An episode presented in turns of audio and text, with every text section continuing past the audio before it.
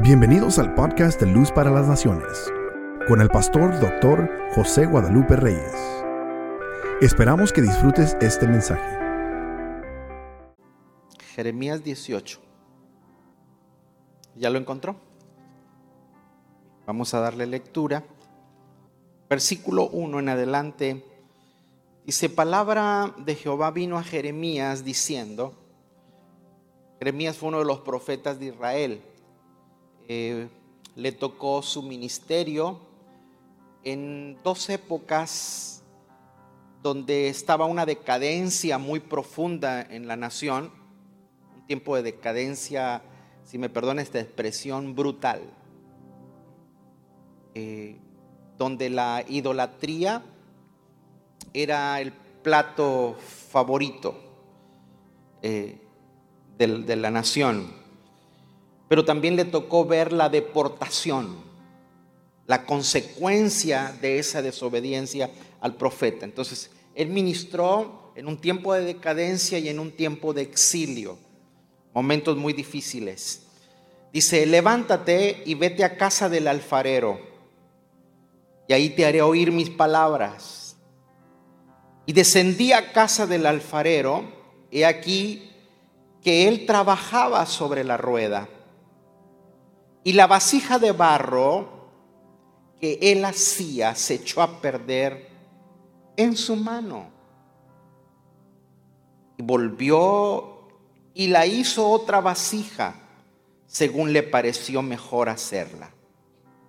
Entonces vino a mí palabra de Jehová diciendo, no podré yo hacer de vosotros como este alfarero, casa de Israel, dice Jehová, He aquí que como el barro en la mano del alfarero, así sois vosotros en mi mano, oh casa de Israel.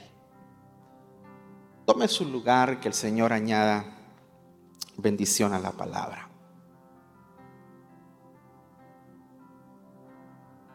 Las familias, quizás de, de edad mediana hacia arriba, si usted visita, si usted hace una visita, quizás no a las familias jóvenes o a las parejas jóvenes de hoy, porque hoy vivimos en una era digitalizada donde las eh, remembranzas o los recuerdos están en, un, en una, eh, ¿verdad? En un aparato. Hoy se guardan las fotografías o se archivan en los celulares o hay también este, algunos uh, instrumentos donde usted guarda sus álbumes fotográficos. Pero cuando usted visita una casa de personas maduras y lo que usted ve colgado en las paredes habla del pasado. Usted entra a una casa y, a veces muchas salas, las, las entradas de recibimiento, los padres empiezan a decir, o la persona que te recibe dice, mire, ahí estaba yo cuando recién nacido, cuando tenía 15 años, cuando me casé. Ahí está mi abuelo. Y está el Señor con una boina de general. Y él anduvo en la revolución. Y empieza a, a darte el historial de las familias. Las paredes de tu casa hablan de tu pasado.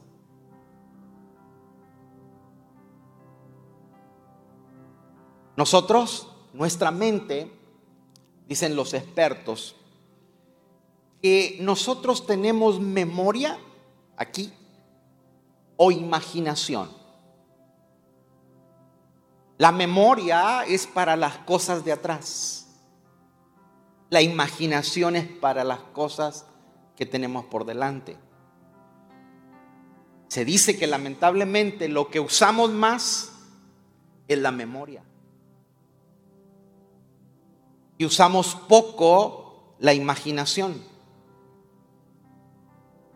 Si usted hace, si hacemos un análisis, si hacemos un recuento de, de nuestros pensamientos o en lo que ocupamos nuestros pensamientos, muchas cosas van a estar hablándonos de las cosas pasadas.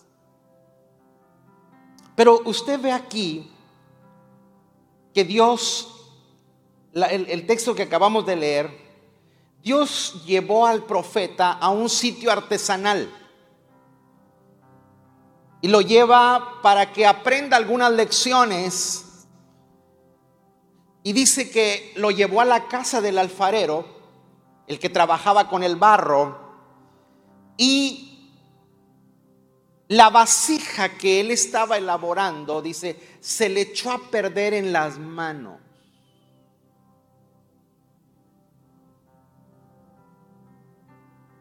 Todos en algún momento nos hemos echado a perder, aunque no le guste lo que le esté diciendo.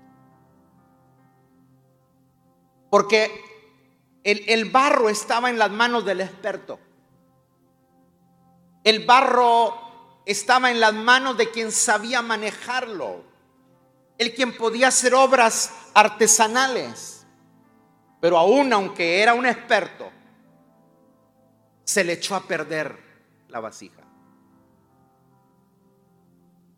Todos en algún momento de nuestra vida hemos atravesado ese tipo de situaciones. Aún la misma humanidad se echó a perder en las manos de Dios. Pero te tengo una buena noticia. Dios es experto en construir sobre catástrofes. Dios es experto en levantarte, en levantar al ser humano de sus fracasos. Cuando Dios quiere hacer algo en la vida de los seres humanos, Dios no va a consultar el pasado. Dios no va a andar buscando tus archivos. Dios no va a andar buscando qué fue tu vida, porque cuando Dios te toma en sus manos, Él quiere diseñar tu futuro, tu mañana, más que consultar tu pasado. Dele gracias a Dios por eso.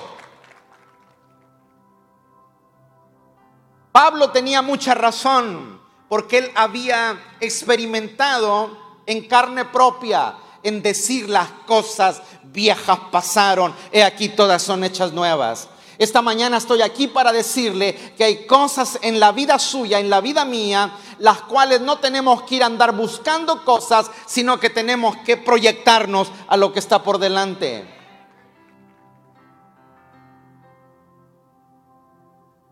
Todos tenemos un pasado. Todos los escritores de las Sagradas Escrituras tenían un pasado. Unos más negros que otros. David tenía su pasado. Abraham tenía su pasado. Sale de un contexto de idolatría por generaciones. Jonás tiene su pasado. Moisés, Pablo, Dios puede construir de las cenizas. Dios levanta, como dice eh, el primer libro de Samuel, Dios levanta del polvo al pobre, lo saca del muladar. El muladar es el basurero. Lo saca del basurero para hacerlo sentar en sitios de honor. ¿Mm?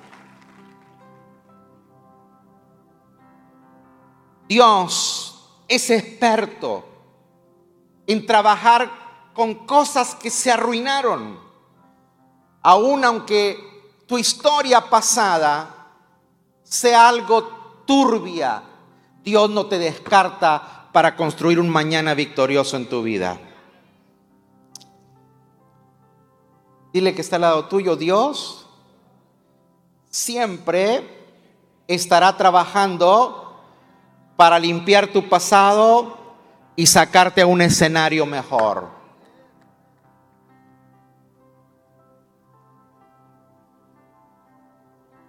La misma Biblia inicia con algo que se echó a perder. ¿Oyó eso? Si ponemos un letrero en las iglesias que se diga, aquí se recibe solamente gente santa.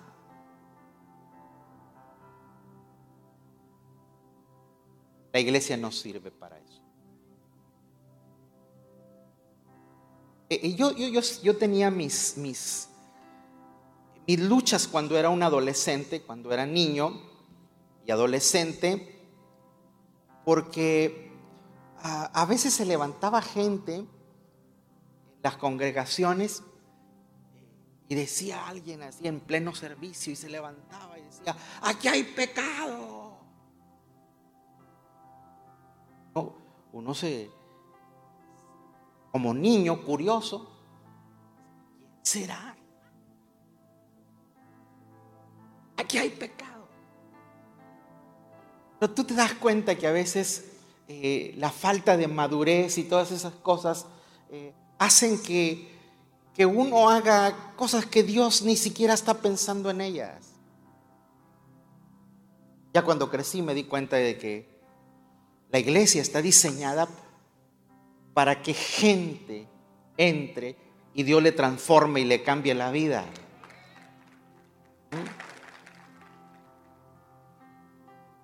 Yo siempre he dicho, se lo repito una vez más, si usted entra a un restaurante, ¿a qué huele? A la comida que, ellos elaboran ahí. Si usted entra a una farmacia, ¿a qué huele? Medicamento. Si usted entra a un corral de vacas, ¿a qué huele? A estiércol. Si usted entra a un templo, ¿a qué huele? A pecado. Así que quítese esa etiqueta de santurrón, porque todos en algún momento nos echamos a perder, pero no es para que te quedes perdido, sino que Dios está para hacer de ti una nueva pieza, una nueva vasija. Vamos, déselo fuerte al Señor. ¿Cuál es la labor de la iglesia? La labor de la iglesia es cambiar vidas que se echaron a perder. Que no se nos olvide eso, señores. Porque a veces nos envolvemos en nuestros mantos de santidad que se nos olvida que nosotros mismos somos producto de algo que Dios reconstruyó. La iglesia tiene que ser la casa del alfarero.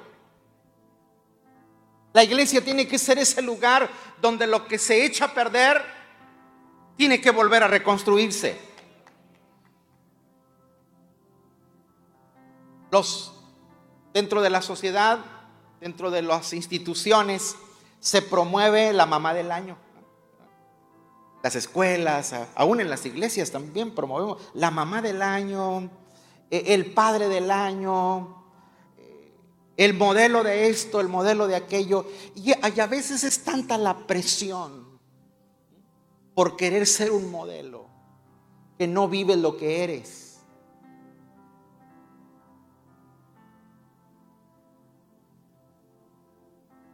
Hay tanta presión. Cuando esas personas están bajo presión, se pueden echar a perder. ¿Qué sucede? Ocurre el efecto dominó que lo que te estaban viendo, lo que te estaban siguiendo, también empiezan a caer. Porque hicieron ideales falsos. Señores, la escritura dice que hay que poner los ojos en Jesús, no en la gente. Puesto los ojos en Jesús, el autor y consumador de la fe. Diga conmigo, las presiones de, arriba de las cumbres son terribles. A veces queremos presentar una etiqueta o queremos presentar una, un modelo de que, somos impecables, que somos lo máximo. Señores, somos barro.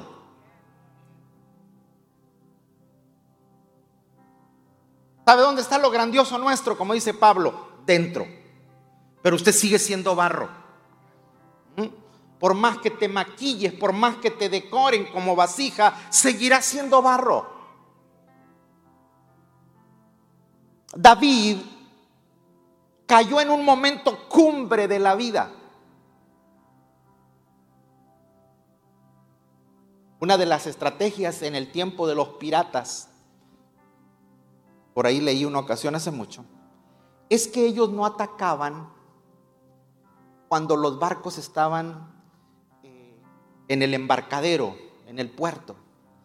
Ellos los atacaban cuando ya estaban internados en el mar, porque sabían que un barco que estaba ya internado en el mar iba cargado, llevaba cosas de valor. Y en el, en el puerto es muy probable que no tenía ninguna cosa de valor. Así es la vida. Mientras más usted avance, usted recibirá más ataques para que usted caiga.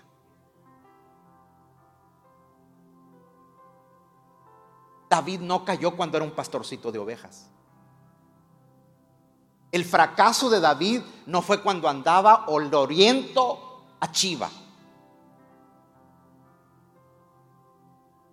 La caída de David ocurrió en el momento cumbre de la vida. Cuando él estaba en un trono, en un palacio, cuando estaba rodeado de relaciones, con gente importante. Dile que está al lado tuyo. Mientras más avances en la vida, te van a salir enemigos extraños.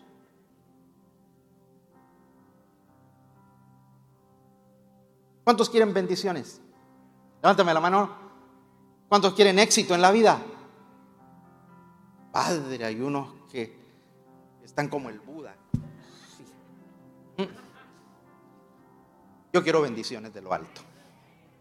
Bueno, si usted quiere bendiciones y si usted quiere éxito en la vida, usted tiene que estar preparado porque estando arriba es más los ataques. Tristemente uno como pastor ve el crecimiento de algunas familias, pero también ves la caída de algunas. Tristemente a veces uno ve como gente que Dios la empieza a bendecir y tan pronto empiezan, precisamente esta semana nos acordamos de algo, yo y mi esposa, y me dice, ¿qué pasó con ellos? Le digo, se echaron a perder porque empezaron a ganar dinero. Dos hermanitos lindos, bonitos, jovencitos, con un talento. ¿Qué los echó a perder? Su, negocio que empezó a florecer. ¿Por qué? Porque a veces no tienes presupuesto para pecar.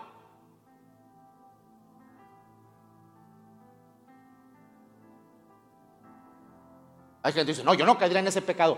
Tranquilo, es que no tienes el presupuesto.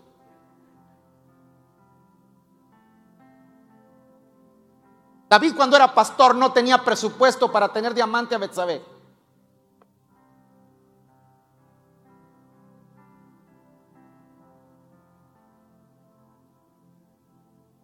Dile que está al lado tuyo, ten cuidado con los extraños amigos que se saldrán en el camino. Pero yo no estoy aquí para, para apuntarle con el dedo, no, no, no. Yo estoy aquí para decirle que si usted fracasó, usted se puede levantar.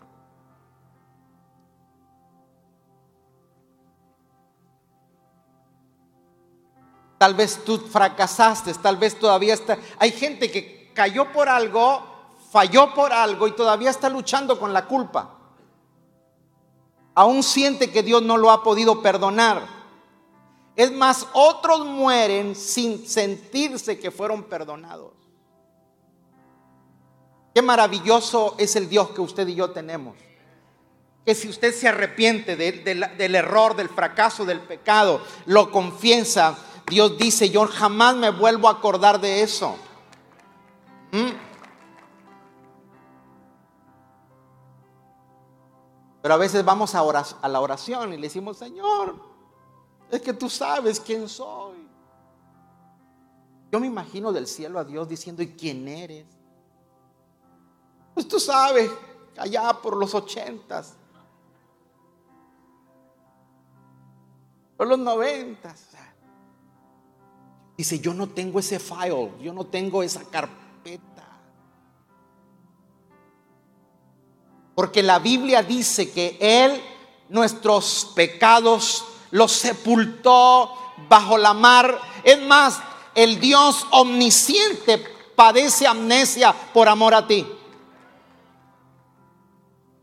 Dáselo fuerte al Señor.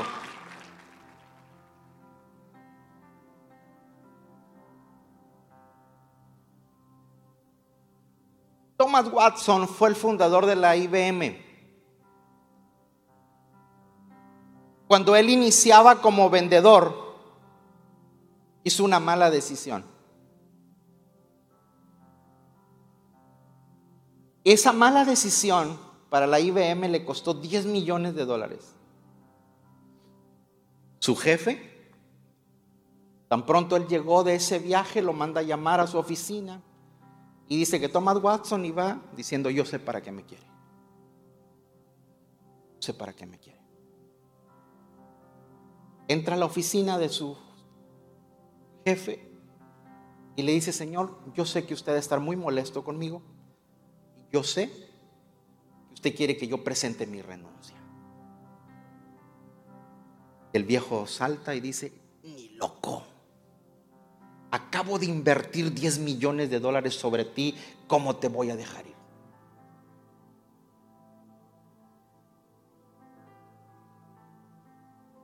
invirtió a su Hijo Jesús por usted. ¿Cómo te va a dejar ir?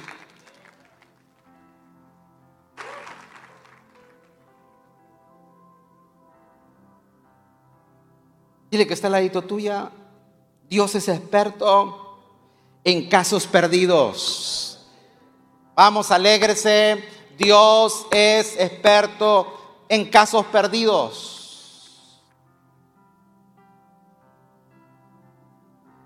Dios puede hacer algo nuevo con cada uno de nosotros. Dios puede hacer algo nuevo en la vida de las personas. Porque Dios invirtió a su Hijo. Dios invirtió dos padres para nosotros. Vamos que algunos de ellos le arruinó la vida para poder bendecirte a ti. Dios invirtió dos padres. Dios invirtió en una iglesia para formarte. Dile que está al ladito tuyo, Dios no ha acabado su plan contigo, Dios no ha renunciado contigo, Él puede volver a ser de ti una nueva persona.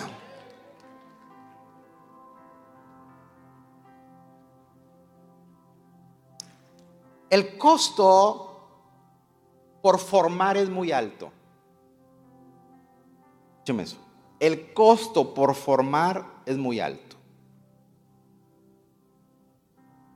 Los hijos, ¿sabe cuándo se van de la casa? Ya cuando te succionaron el vigor. ¿Ah? Ya cuando te succionaron la economía.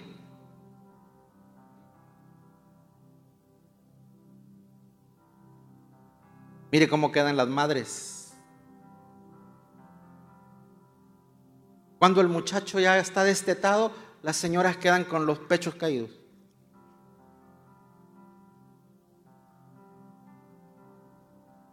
Y después ir al doctor porque le falta calcio. Chico se lo tragó todo.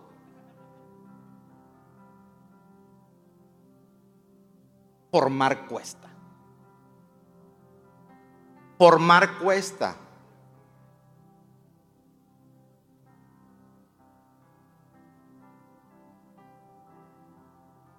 Alguien ha invertido en lo que hoy tú eres. Usted no me entendió. Alguien ha invertido en lo que hoy tú eres.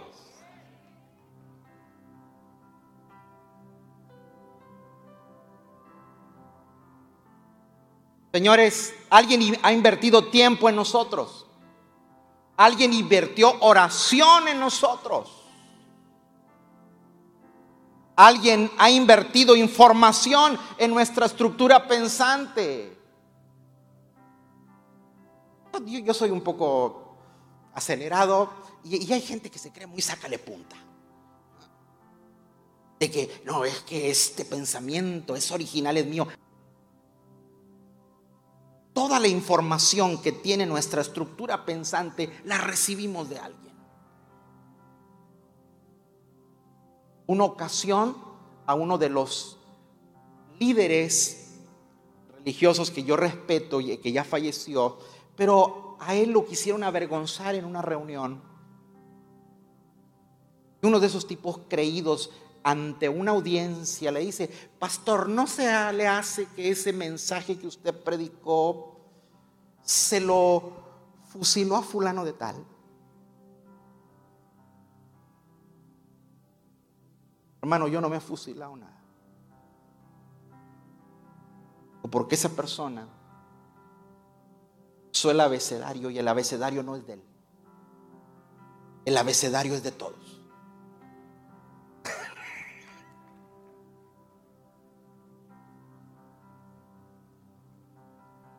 Alguien invirtió en nosotros. ¿Por qué piensa usted así? Porque alguien te formó. Todos nos hemos subido en los hombros de alguien. Yo aprendí eso de muy joven. Si usted quiere ver más arriba, usted tiene que subirse sobre un gigante, porque un enano en los hombros de un gigante ve más que el gigante. ¿Mm? Eres un enano, búscate un gigante. ¿Quién fue David? Un pastorcito. ¿Quién lo subió a la cumbre? Un gigante.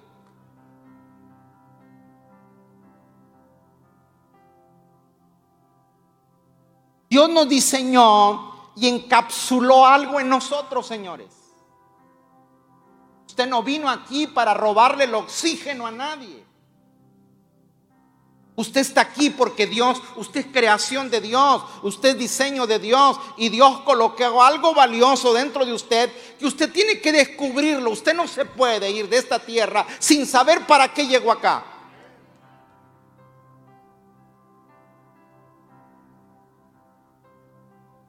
Dile que está al lado tuyo, Dios puso en mí un don para bendecir y resolver los problemas de otro. Ah. ¿Cómo, pastor? Sí. Mire, así simple cositas le voy a decir. Un plomero. ¿Para qué está el plomero? Para arreglar un problema de tuberías nuestras. Que usted no puede resolver ni yo no le meto la mano, él sí le mete. ¿Para qué está el electricista? Para arreglarte un problema de conducción de, energía. ¿Para qué está el médico? Para arreglarnos todos los tacos que nos comemos. ¿Ah? ¿Y las qué? ¿Cómo se llaman esas? Las guaraches.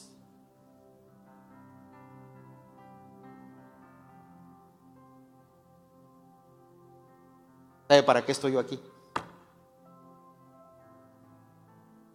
Para arreglarle, ayudarle a arreglar sus problemas espirituales.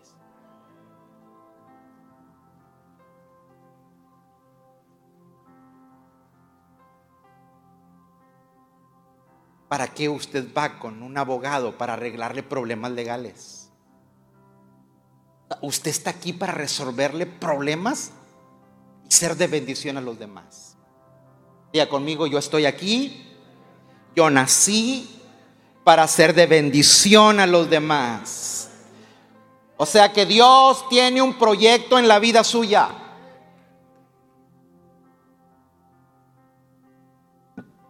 Cuando todos renuncian, en algún momento alguien ha renunciado a ti por las fallas, por nuestra falta de carácter, por, por X circunstancias aunque todos lo dejen a usted, aunque todos me dejen a mí, hay alguien que siempre va a estar al lado de usted, que es Dios.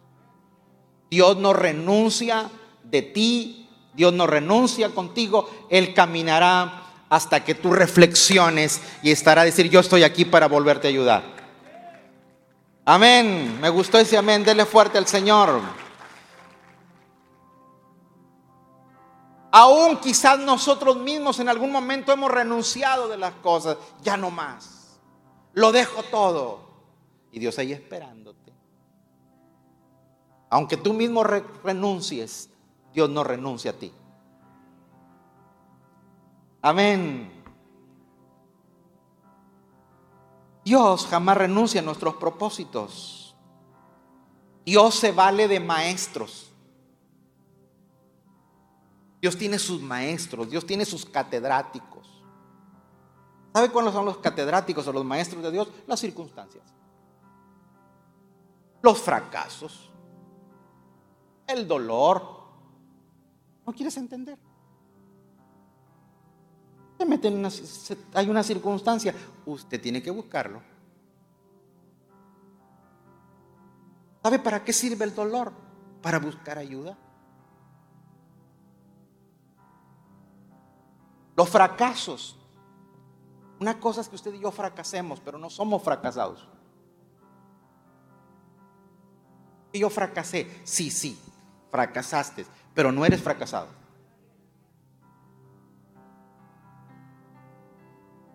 Ya conmigo, Dios, Él tiene algo conmigo. Diga conmigo, Él tiene la brújula para indicarme el norte, para no desviarme, para no caerme, para no perderme. Dios no renuncia por nada contigo.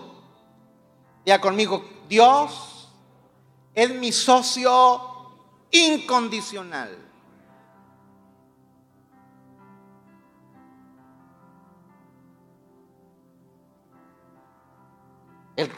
mire, hay algunos que la verdad Dios ya nos, debería haber dejado en algún momento del camino. Pero Dios ahí está. Dios ahí continúa. Así que dele gracias a Dios, porque Dios es su aliado. Él viene para darte soluciones, no para complicarte la vida. E, eso eh, yo he descubierto a Dios de esa manera para mí, ¿quiere que le diga algo? Para mí, lo personal, tal vez usted tenga otra concepción, para mí no le complica la vida a la gente. Dios te la pone tan fácil. Nosotros, los seres humanos, somos los que nos complicamos la vida y le complicamos la vida a los demás.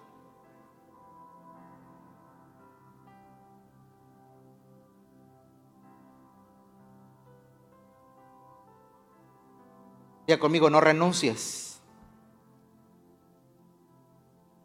Éxito, la palabra éxito, todo el mundo hoy habla de éxito, hay una cultura de exitismo por todas partes. Pero éxito solo está primero que trabajo en el diccionario. Porque gente quiere éxito sin trabajo. Y eso no existe.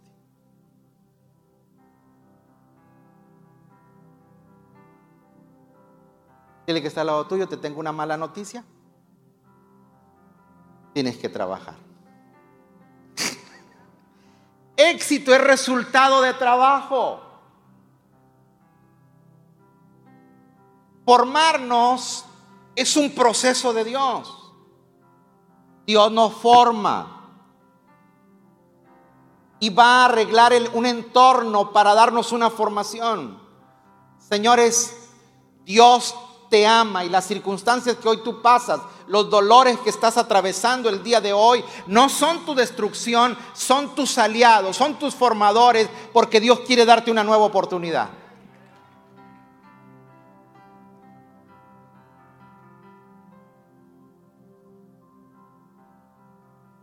Ese jefe, complicado que usted tiene en el trabajo, colocó. ¿Cómo, pastor? Sí. Pastor, yo renuncio. No, no, no, no, ahí quédate. Hace muchos años, una persona a quien yo ayudé mucho, él andaba como chapulín cambiando de trabajo en, cada trabajo encontrar un diablo.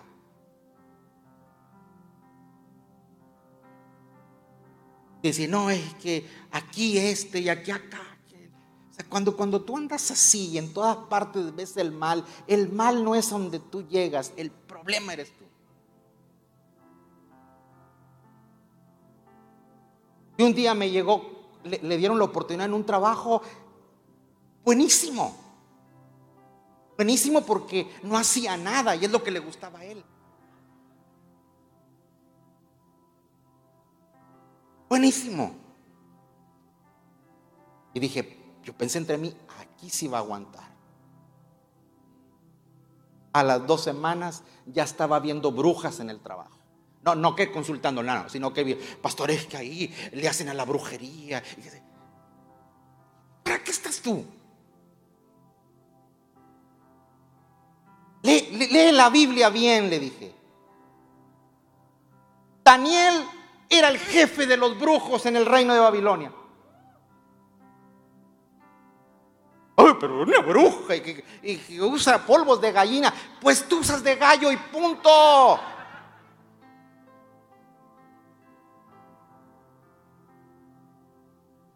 No, pastor, es que, es que yo veo una sombra que pasa. Sí, le dije, cuando se nubla también se pone la sombra. Yo, hermano, yo para esas cosas, yo soy demasiado práctico. El abuelo, hay gente que se asusta con el petate del muerto. Oh, porque el diablo, mira, el diablo es un enemigo derrotado.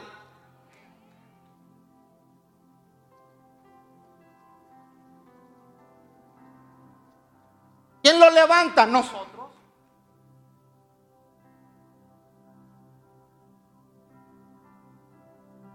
Necesitamos, como dijo, como dijo Juan, necesitan ustedes conocer que el Espíritu les enseñe lo que es juicio. El diablo ya ha sido juzgado.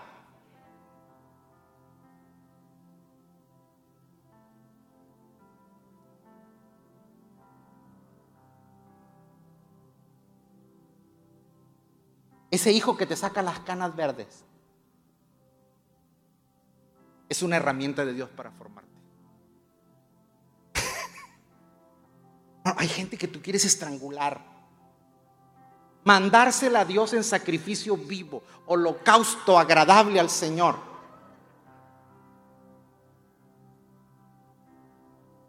Pero Dios dice, yo estoy trabajando con usted.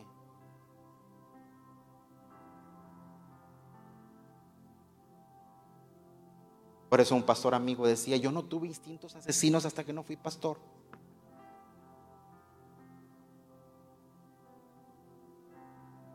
Pero Dios, Dios con todas nuestras necedades, Él es fiel, Él está listo para ayudarte, para sacarte, para bendecirte, para impulsarte, para darte una nueva oportunidad.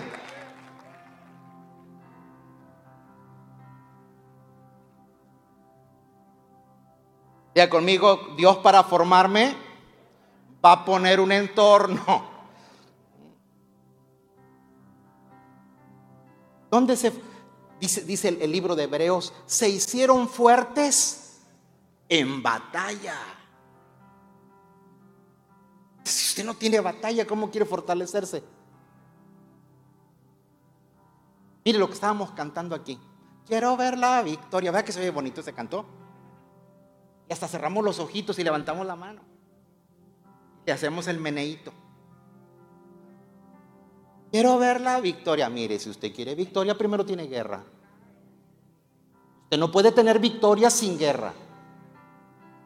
La hermana traía una nota de victoria porque pasó por operaciones difíciles. Entonces nosotros queremos victorias chupando coco y en aire acondicionado. No existe eso.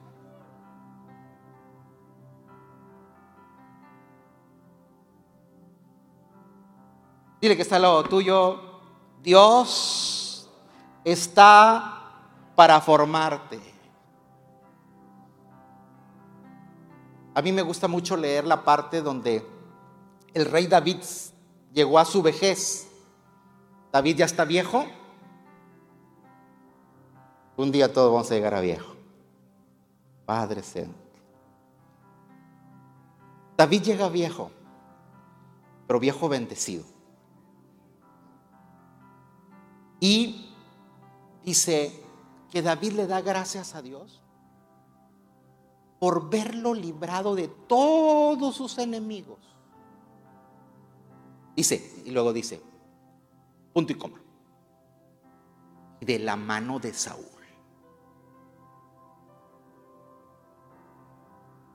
¿Cómo? Si para mí Saúl fue su enemigo número uno. Dice, no, mis enemigos eran los filisteos. ¿Por qué no coloca a Saúl como parte de su enemigo? Porque David está consciente que Saúl fue un instrumento de formación para él llegar al trono.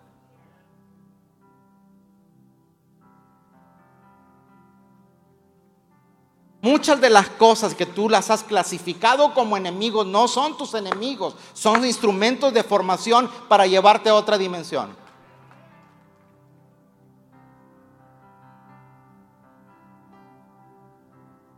Dios se vale del dolor para formarte.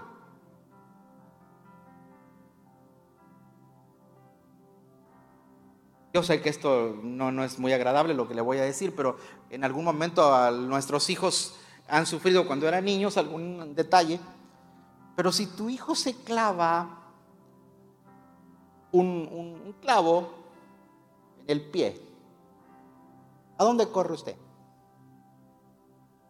¿Eh? Al hospital. ¿Y sabía usted que el clavo eso usted lo puede sacar?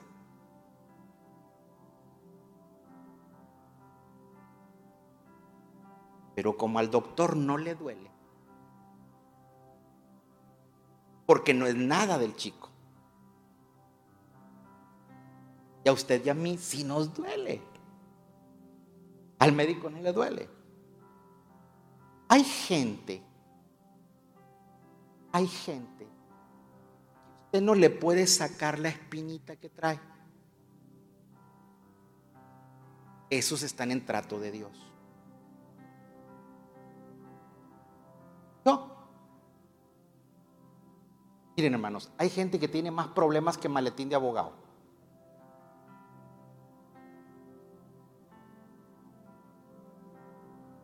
No es cuando no es una cosa, es otra y otra y otra. Y nunca.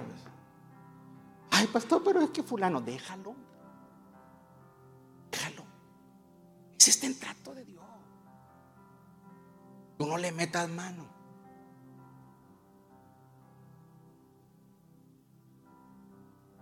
No entendió el Espíritu Santo, le va a entender usted lo que le estoy diciendo. Porque hay gente, hay gente que tú no lo toques porque está en trato de Dios, porque ese es como el junco. El junco se dobla, pero no está quebrado todavía. Y hay gente que los problemas lo, lo perdónenme la expresión, lo, lo doblan, pero todavía Dios no ha logrado con ellos lo que quiere lograr. Por favor, búscame Salmo 119, 67. Por favor, alguien que tenga en su Biblia, en su teléfono la Biblia. Alberto, ¿traes Biblia en tu, en tu, Búscame la nueva traducción viviente.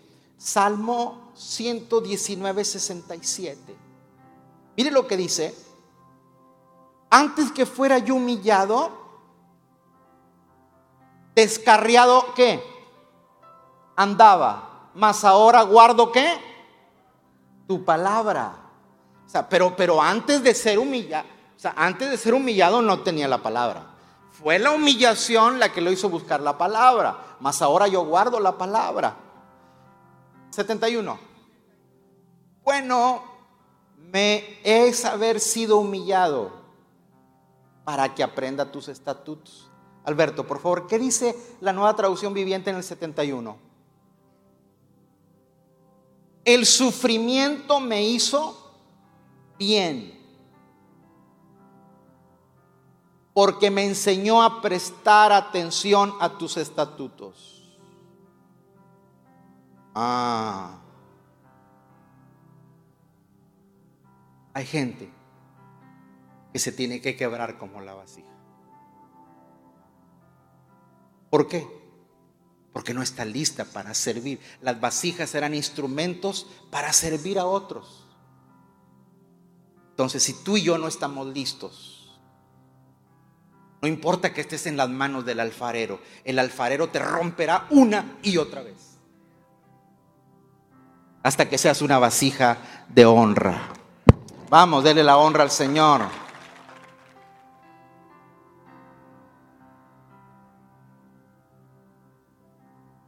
Tiene que estar al lado tuyo, Dios usa los fracasos. ¿Por qué? Porque los fracasos nos hacen humildes. Los fracasos, señores, nos hacen humildes. Y es lo que dice el salmista.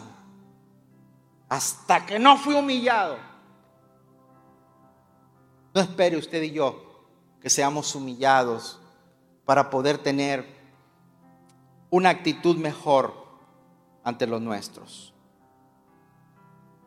Diga conmigo, las finanzas, fuerte, fuerte, ya estoy terminando. Las finanzas, las empresas, la salud, el matrimonio, si un día se echa a perder, Dios hará que aprendamos de nuestros errores.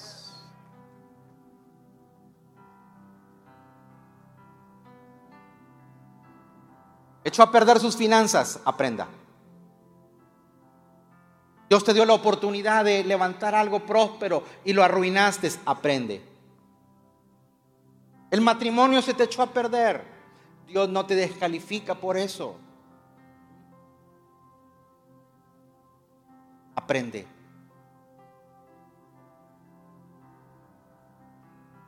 La salud Mire, los que tienen mi edad o un poquito más de millaje, ¿sabe cuándo se empieza a apreciar la salud? A esta edad. Pero cuando tú estás joven comes piedras y hasta las piedras las digieres. ¿Sí o no?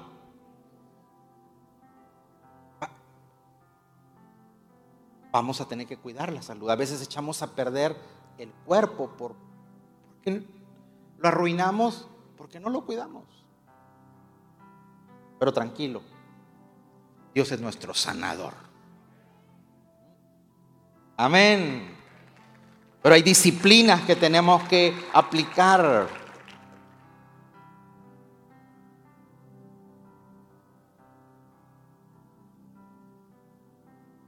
Los mayores índices de suicidios, los expertos dicen que es a la mitad de la vida. Los mayores índices de adulterio dicen que es en la edad mediana. Los mayores índices de alcoholismo.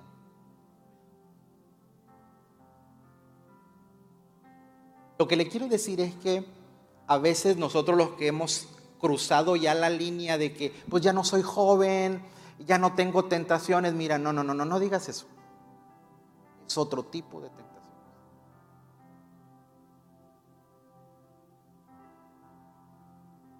Mientras haya diablo, habrá tentaciones.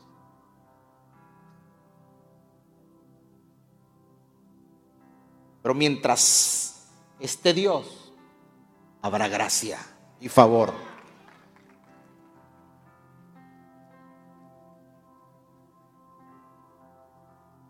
¿Qué es lo que le quiero decir? Es que no, no, lo, no lo más peligroso está atrás. No. Pablo dice, yo una cosa hago y me extiendo a lo que está por delante. Pablo dice, hay muchos elementos distractorios que me pueden desenfocar, pero yo voy a hacer una cosa, me extiendo a lo que está por delante. Lo que le quiero decir es que aún vamos a tener retos, luchas, pero Dios, es, porque lo mejor que Dios tiene para nosotros no está atrás, está enfrente. Entonces vamos a tener luchas. usted tiene que ser entrenado para avanzar en lo que Dios quiere para su vida. Diga conmigo, los mayores momentos de mi vida están en el mañana. Estoy siendo entrenado para avanzar.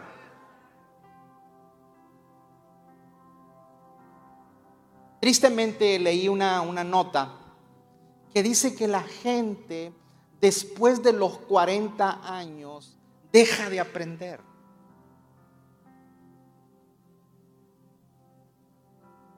Un alto porcentaje de la sociedad del mundo, las personas del mundo, dejan de aprender. Búsquese un reto. Aprenda algo. Busque algo.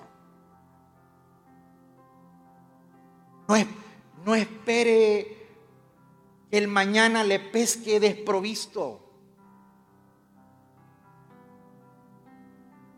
Cuando usted ve la vida de, Jacob, me gusta cuando lo entrevista el faraón. El hombre tiene como 140 años. Y va el faraón queriendo quedar bien, pues es el padre de José va y le saluda y el, y el viejo a los 140 años y dice, mi nombre es Jacob. Y el faraón le pregunta, ¿y cuántos años tiene? 140, dice, pocos. Pocos y malos. No espere. No, pues ya tengo 60, ya voy a recibir cheque. Por favor, Está bien que reciba su cheque, pero invéntese algo. Si no, se le van a arrimar los sopilotes arriba de la cabeza.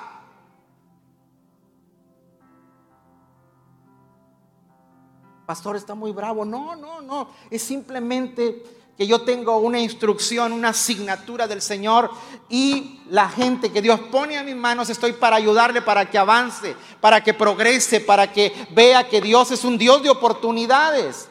Dios no es un Dios estático, Dios es un Dios que avanza, que camina. Dios es como el amanecer. Empieza poco a poco, pero el día alumbra en todo su esplendor.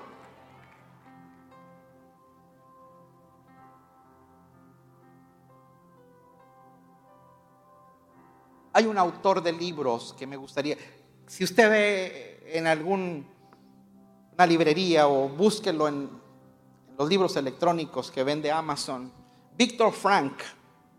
Víctor Frank fue un sobreviviente de los campos de exterminio nazi,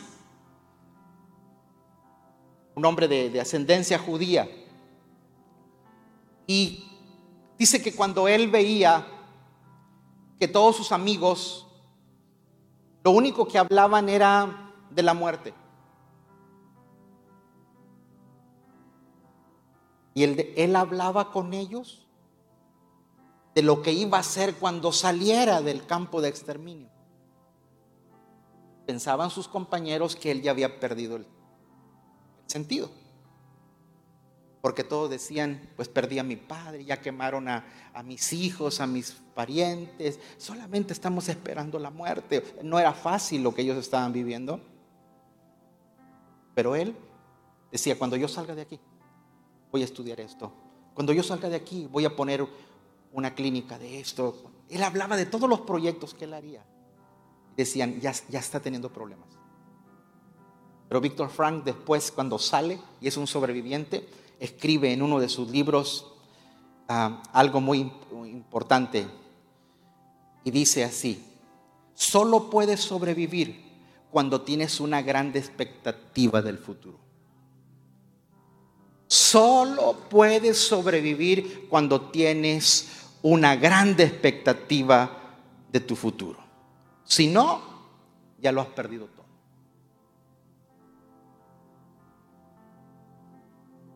Yo no sé cómo usted ve el mañana. El mañana no está, no está fácil. El mañana no está fácil. Pero usted no se puede guiar por lo que dicen las, las cadenas televisoras. ¿Se imagina? Si usted le pone atención, si usted ve noticias desde las 7 de la mañana hasta las 10 de la noche, 11 de la noche, usted tiene un grande problema en su cabeza.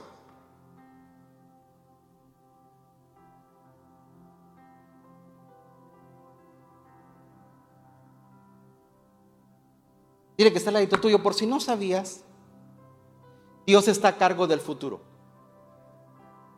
Dios está a cargo del futuro. Dele gracias a Dios esta mañana. Anímese, que le estoy diciendo cosas buenas. Dios está a cargo de su mañana. Dios es un Dios de nuevos comienzos. Con Dios se puede empezar de nuevo.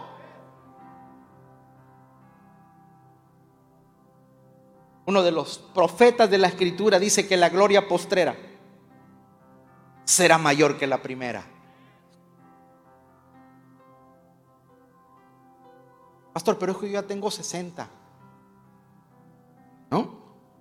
¿Tienes experiencia? ¿Tienes madurez? Es más, algo que se logra solamente con lo viejo. Sabiduría.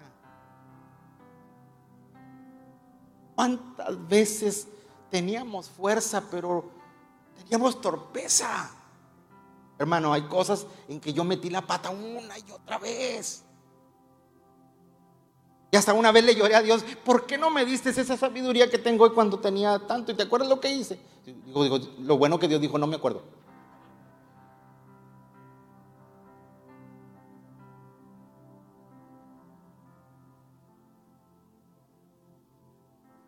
Ya conmigo tengo experiencia. Tengo madurez. Tengo recursos intelectuales. Tienes conocimiento. No, dejé mi celular en la... Pero mire, levántame el celular, soy. Usted ahí tiene las mejores universidades del mundo en la mano. Yo me quedo sorprendido con los videos que tiene, los maestros que tiene YouTube. Wow, digo, uno que fue a la escuela y se tuvo que meter ahí cinco años o más para sacar una carrera quemándote la pestaña. Ahora lo tienen en un video. Al alcance de todos.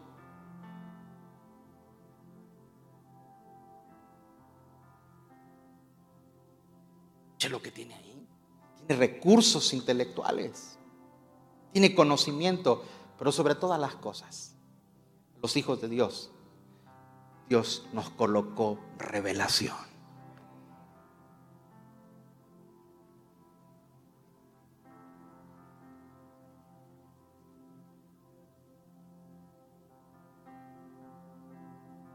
Pero dice la escritura que la vasija de barro que él hacía se echó a perder en la mano del alfarero se echó a perder. Dios se va a valer de lo que tal vez se echó a perder en tu mano. ¿Echaste a perder algo? Dios se vale de eso para hacerte una nueva vasija. Dios se vale del dolor para captar nuestra atención. El dolor hace que busquemos un experto.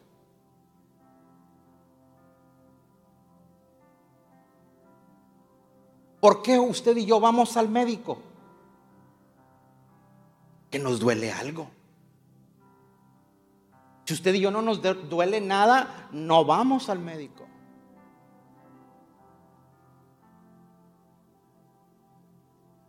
Porque a veces lo único, a veces si no nos duele algo, no vamos a buscarlo. Lo único malo del dolor es que duele.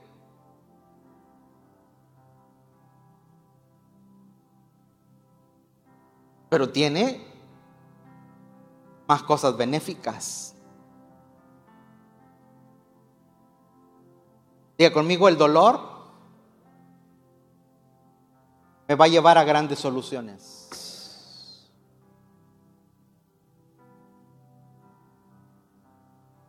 Siempre en el sufrimiento se encierra una semilla mejor para el mañana. Lo que hoy te duele será tu mejor mañana. La gente crece con dolor. Si un tumor y un cáncer no doliera, la gente no iría al médico. El dolor te va a decir lo que no te dice un amigo. ¿Verdad que nos sentimos ofendidos y no nos gustan que nos, que nos, cuando se trata de que estamos comiendo de más y que nos estamos poniendo bendecidos, ¿verdad que nos molesta? Nos, molesta que un amigo, entonces como tú eres amigo de la persona, pues tú lo ves que ya, ya se le abren las camisas y, y tú ves que tiene más agujeros el cinto, pero no le dices nada porque eres tu amigo. Oh, pero el dolor. Dolor le va a decir lo que tú no le dices.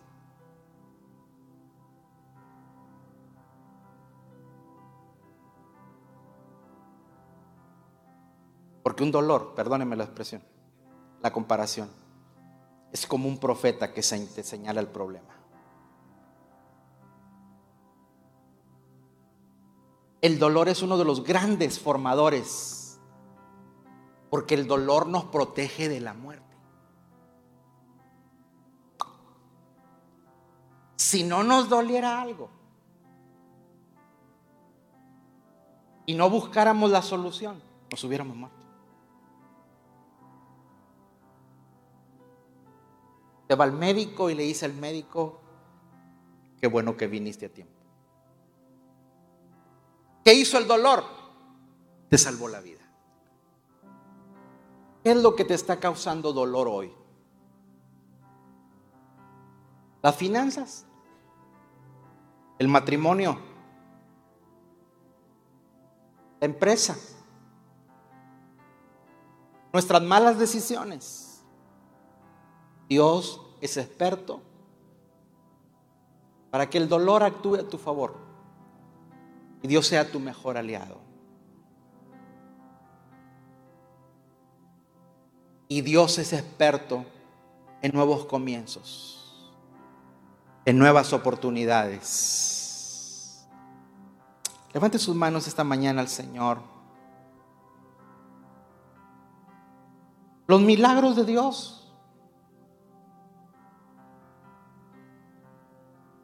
se pueden manifestar en medio del dolor, en medio de la adversidad, en medio de la lucha.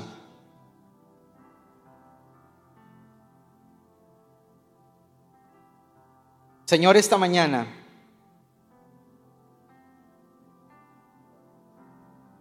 tú no nos desechas. Porque tu palabra dice que le dijiste al profeta, ¿no podré yo hacer de vosotros como este alfarero? Tú mandaste a Jeremías para enseñarle una lección.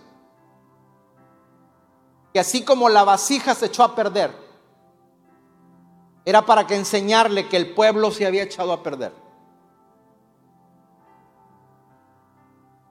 Pero tú fuiste, Señor,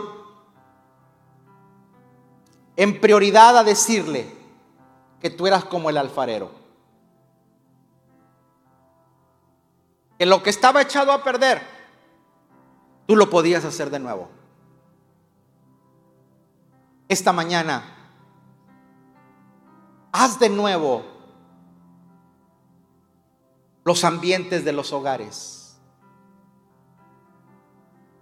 Nuevos ambientes en los en los trabajos, en la empresa, nuevos ambientes, nuevas técnicas de administración para manejar tu dinero.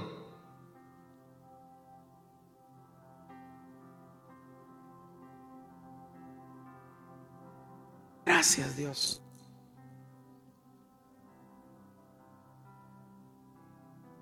Diles que así sois vosotros en mi mano, oh casa de Israel. Así sois vosotros en mi mano. ¿Dónde te tiene Dios?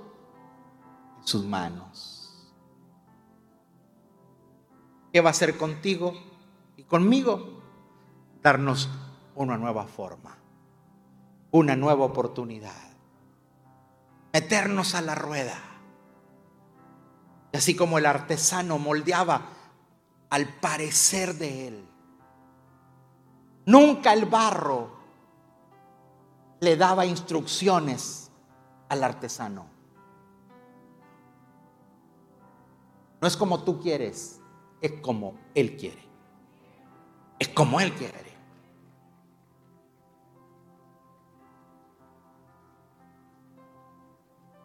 No es, no es a tu forma, es a la forma de Él.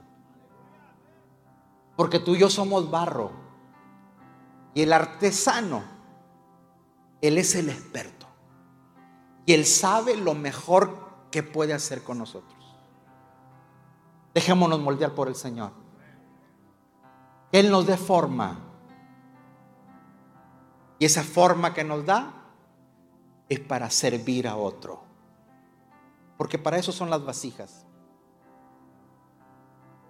Para servir. Para contener Usted y yo somos esa vasija de barro que contiene la presencia y la gloria de Dios. Gracias por escuchar nuestro podcast. Para ayudarnos a llevar la palabra de Dios alrededor del mundo, haga una donación en nuestra página web. Que Dios le bendiga.